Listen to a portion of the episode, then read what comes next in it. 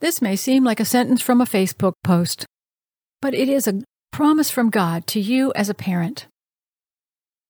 Here's what it says in Proverbs Point your kids in the right direction. When they're old, they won't be lost. Now, I want to declare this over you. You point your kids in the right direction. So when they're old, they won't be lost. Now you can declare this over yourself as often as you like. I declare I point my kids in the right direction.